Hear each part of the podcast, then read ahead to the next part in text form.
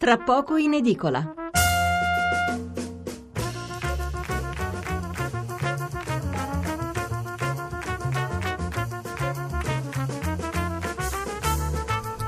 Siamo di nuovo qui per la seconda parte di Tra poco in edicola, è mezzanotte 24 minuti e 15 secondi. Allora incominciamo con, anzi concludiamo con la lettura dei titoli sull'argomento precedente, quindi sulla crisi in Libia e faremo così, leggeremo anche i titoli sulla Siria, così esauriamo la politica estera. Allora, mh, mm, sull'avvenire c'era un altro titolo, Mosca, il gas pretesto creato solo per l'attacco, alta tensione sulla Siria. La verità, gli USA, nessuna prova che i gas siano di Assad. Questo dagli Stati Uniti arriva questa notizia, eh, l'avrebbe detto James Mattis, segretario della difesa americana, non abbiamo prove che Bashar Assad abbia usato armi chimiche, quindi vedete che si dovrebbe allontanare la prospettiva di un attacco, quantomeno almeno in tempi imminenti.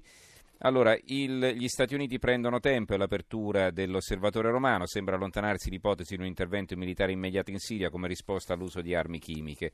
Il giornale Raid in Siria rischiamo ondate di migranti. Allora, mh, mm, facciamo così adesso, leggiamo i titoli sulla politica e poi eh, subito dopo passeremo a parlare, come detto, del vino. Eh, partendo da Vinitali naturalmente. Allora, eh, l'apertura del Corriere della Sera. Mattarella eh, stringe Di Maio e Salvini hanno pochi giorni. Eh, Repubblica, Mattarella, quattro nomi per il governo, però c'è solo questo titolo, quindi non so dirvi chi siano i quattro nomi indicati da Repubblica. Il quotidiano nazionale, giorno Nazione Resto del Carlino, basta giochi è il titolo. E eh, questo titolo compare sulla eh, la foto di un murale, di un murale che è comparso a Roma, una parodia di un quadro del Caravaggi, Bari del Caravaggi, in cui si vedono le facce di Berlusconi, Salvini e Di Maio. Altolà di Mattarella, consultazioni stallo, sbloccherò la situazione verso un pre-incarico. Il sole 24 ore, Mattarella lancia l'ultimatum, Banca Italia, l'economia rallenta, pre-incarico o esploratore, ma cresce governo istituzionale. Italia Oggi, altro quotidiano economico, intervista Antonio Martino, ex ministro degli esteri eh, dei primi governi Berlusconi, mm, un governo prima o poi si riesce a farlo, il problema vero è riuscire a farlo durare, questo dice Martino. Eh, il giornale, c'è anche una donna tra le ipotesi per uscire dallo stallo. il fondo è di Alessandro Sallusti, le consultazioni fondate sull'insulto è il titolo. Machiavelli sosteneva che gli uomini offendono per paura o per odio, scrive Sallusti. 5 Stelle, loro portavoce ufficiale Marco Travaglio, nei confronti di Berlusconi lo fanno per entrambi i motivi. La paura è quella di non riuscire a un passo dalla meta a mettere le mani sul paese, pretesa infondata perché non hanno i numeri elettorali per farlo, almeno senza spartire il bottino con qualcun altro. L'odio è lo stesso di sempre, rispunta ogni qualvolta il cavaliere resuscita da morte presunta o apparente e intralcia i piani del prepotente di turno. Da Occhetto a Prodi, da Bersani a Renzi, la storia insegna. Eh, il fatto quotidiano eh, invece apre così, ora Mattarella dà i quattro giorni a Salvini, o risolve con Berlusconi o c'è l'esploratore. Quasi guerra fuori luogo, Renzi rinvia l'assemblea e spera nel Big Bang e Berlusconi ha costretto il Quirinale a fare una scelta e il commento di Antonio Padellaro che eh, parte in prima con poche righe, non occorre un genio per capire che a Sergio Mattarella non è andata giù la piazzata di Silvio Berlusconi contro Luigi Di Maio e 5 Stelle, queste le righe iniziali del pezzo. E poi c'è il fondo di Marco Travaglio, ricordate ieri aveva definito il delinquente nel titolo eh, Berlusconi, Voce del verbo delinquere intitolato il commento. Tutto immaginavamo nella vita, fuorché di dover spiegare proprio a Niccolò Ghedini il nostro titolo di ieri. Il delinquente umilia Salvini, insulta i 5 Stelle spera nel PD. Nessuno meglio dell'onorevole avvocato di Silvio Berlusconi dovrebbe sapere che il suo cliente è un delinquente, sia perché se non lo fosse non avrebbe così spesso bisogno di lui, come legale e come legislatore, sia perché almeno Ghedini le sentenze sull'illustre assistito dovrebbe averle lette e capite, e dunque con sommo stupore che leggiamo il suo annuncio di querela perché, aperte virgolette, i toni e i contenuti della critica politica possono essere più aspri e severi che non nella normale dialettica, ma il titolo e l'articolo della prima pagina del Fatto Quotidiano travalicano qualsiasi limite giuridico e deontologico, sconfinando nella più evidente contumelia e appaiono davvero inaccettabili. Ovviamente saranno esperite immediatamente tutte le azioni giudiziarie del caso. Chiuse virgolette, punto. Mentre lui esperisce, continua Travaglio, io faccio ammenda. Il titolo di ieri era gravemente lacunoso per motivi di spazio. La giusta definizione di Berlusconi, infatti, è delinquente naturale, o meglio, dotato di una naturale capacità a delinquere. Quindi insiste Travaglio. L'avvenire, serve un governo, l'apertura è questa, serve un governo, la scelta in dieci giorni, Mattarella preme e pensa a esecutivo del Presidente. Tra Salvini e Di Maio confronto decisivo. Il messaggero Mattarella striglia 5 Stelle e Lega. Libero Salvini, non perda la pazienza, però lasci perdere Di Maio. Caro Matteo, non dare retta a un giovanotto che cerca di abbindolarti, a un disperato persuaso di ingannare tutti, che si agiti pure nel tentativo di sedersi a Palazzo Chigi, assisterai a una caduta e avrai la conferma che è un blef.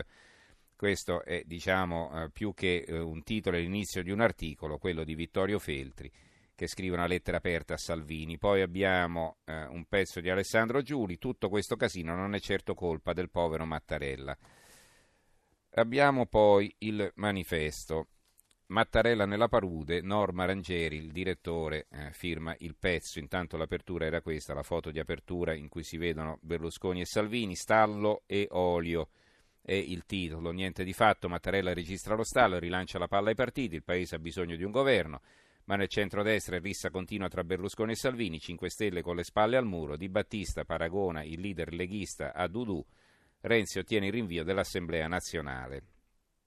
E cosa scrive Norma Rangieri a un certo punto nel suo pezzo?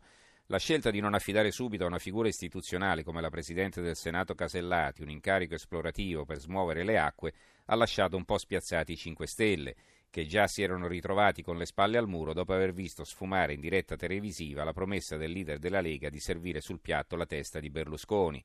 Magari una berlusconiana di ferro potrebbe trovare il modo di consigliare Berlusconi a mollare un po' la presa per far nascere un governo coi 5 Stelle, con scarse possibilità di riuscita nei confronti di chi sembra tornato al gusto della performance e alla tecnica del giocoliere, per niente intenzionato a farsi da parte.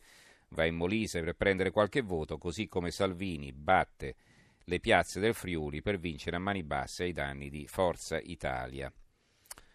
Eh, la verità, stavolta Berlusconi rischia un passo falso, è il titolo del fondo di Maurizio Belpietro, il direttore. Non so chi sia il consigliere che sta suggerendo a Silvio Berlusconi le mosse in vista della formazione del nuovo governo. Mi permetto però di dire al Cavaliere che non tutte mi sembrano azzeccate, in modo particolare non mi sembra riuscitissima l'ultima, quella dell'altro giorno, quando il capo di Forza Italia ha rubato la scena a Matteo Salvini. Eh, il foglio, lo splendido bacio eh, tra Mattarella e il CAV è il titolo del commento di Claudio Cerasa. Che sarebbe questo bacio? Fino ad oggi molti si sono chiesti se sia possibile o no che il Movimento 5 Stelle accetti di avere Forza Italia nel perimetro della maggioranza di governo. Ma la domanda dovrebbe essere un'altra. Mattarella accetterà o no che Forza Italia venga esclusa da una maggioranza a trazione populista? Le ragioni che rendono complicata per Salvini la rottura della coalizione con Forza Italia non dipendono solo dagli equilibri del centro-destra nelle regioni e non dipendono solo dalla necessità di trattare col Movimento 5 Stelle sulla base del 37% della coalizione. Dipendono prima di tutto da qualcosa di più importante di fronte alla quale il leader della Lega si è ritrovato conversando con il Presidente della Repubblica la volontà del Capo dello Stato di tenere unita la coalizione di centrodestra per evitare di mettere il Paese nelle mani di un governo a vocazione populista. Questo è eh, lo stato dei fatti, secondo il direttore del Foglio Claudio Cerasa. Il dubbio, l'ultimatum, avete due giorni, poi decido io, c'è una foto di Mattarella e sotto un pezzo di Emanuele Macaluso vecchia volpe del PC e, eh, che scrive, eh, grande amico di Napolitano, fra l'altro PD esci dalle tue stanze, cioè PD batti un colpo visto che ti sei voluto tirar fuori fino ad ora. L'opinione, Mattarella striglia i partiti, va bene, quindi diciamo la solita valutazione e poi eh, passiamo ai giornali a diffusione locale. Il mattino di Napoli, governo l'ultimatum di Mattarella, nessun progresso senza accordo decido io, Salvini attacca Di Maio e Berlusconi. Qui ci sono due eh, titoli, due commenti affiancati, uno di Bruno Vespa, la crisi che minaccia il centrodestra unito, e uno di Luca Ricolfi, per quanto i mercati resteranno in sonno. E il pezzo di Ugo Caricolfi lo ritroviamo sul Gazzettino di Venezia, c'è qualche riga in più in prima, vi, vi leggo un paio di capoversi perché è interessante. Intanto il titolo di apertura è questo, l'ultimatum di Mattarella. Eh, Salvini governissimo non con noi, il PD boccia Giorgetti, sale l'ipotesi Casellati. Ecco il pezzo di Ricolfi. Mentre i politici italiani fra una consultazione quirinalizia e l'altra non smettono di offrire ai cittadini lo spettacolo della loro inconcludenza, la realtà esterna al palazzo è tutt'altro che immobile, i segnali che vengono dal mondo reale tuttavia non sono certo univoci.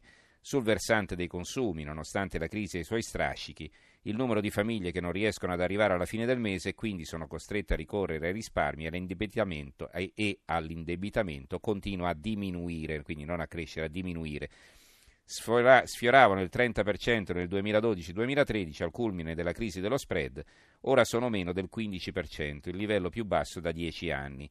Sul versante della produzione invece si sente qualche scricchiolio.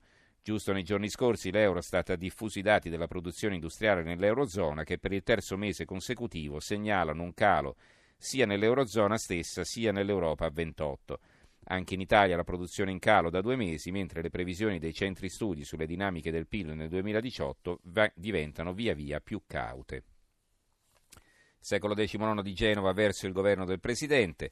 Il tempo di Roma, niente governo, a vuoto pure il secondo giro. Qui c'è l'analisi di Denis Verdini per chi suona la campana, intitolata così. E, eh, scrive Verdini, la faccia smarrita del giovane Di Maio all'uscita dal secondo colloquio con Mattarella sembrava tradire proprio il senso di rabbia e impotenza di un giocatore che non ha ancora capito a che gioco si gioca. Se fosse poker il suo blef sarebbe già stato scoperto. Se fossero gli scacchi ci troveremmo nella situazione di stallo in cui il re è salvo ma nessuno può vincere.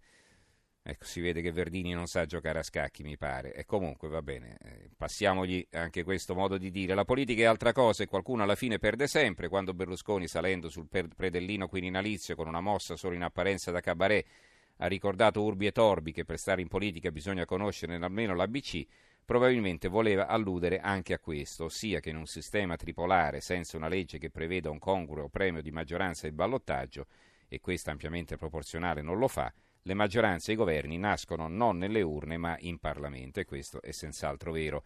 Brescia oggi la, il, l'articolo di fondo di Federico Guiglia, i troppi capricci dei vincitori e si chiude così la sua analisi, le tensioni sul commercio mondiale, la crisi internazionale, le scadenze europee, come ha ricordato il Presidente Mattarella, esigono con urgenza un governo con pieni poteri anziché la commedia quotidiana delle baruffe. La libertà di Piacenza, un fondo di Bruno Manfellotto, l'ex direttore dell'Espresso, al Quirinale risuola la parola stallo e eh, a un certo punto scrive eh, Manfellotto, il messaggio rivolto alle forze politiche risuonato forte e chiaro, primo, fate presto, se no sarò io a entrare in scena a dover prendere una decisione, secondo, non ci sarà un altro giro di consultazioni, terzo messaggio, non c'è spazio per governi a tempo, di scopo, di programma e via immaginando, l'obiettivo è un governo nella pienezza dei suoi poteri.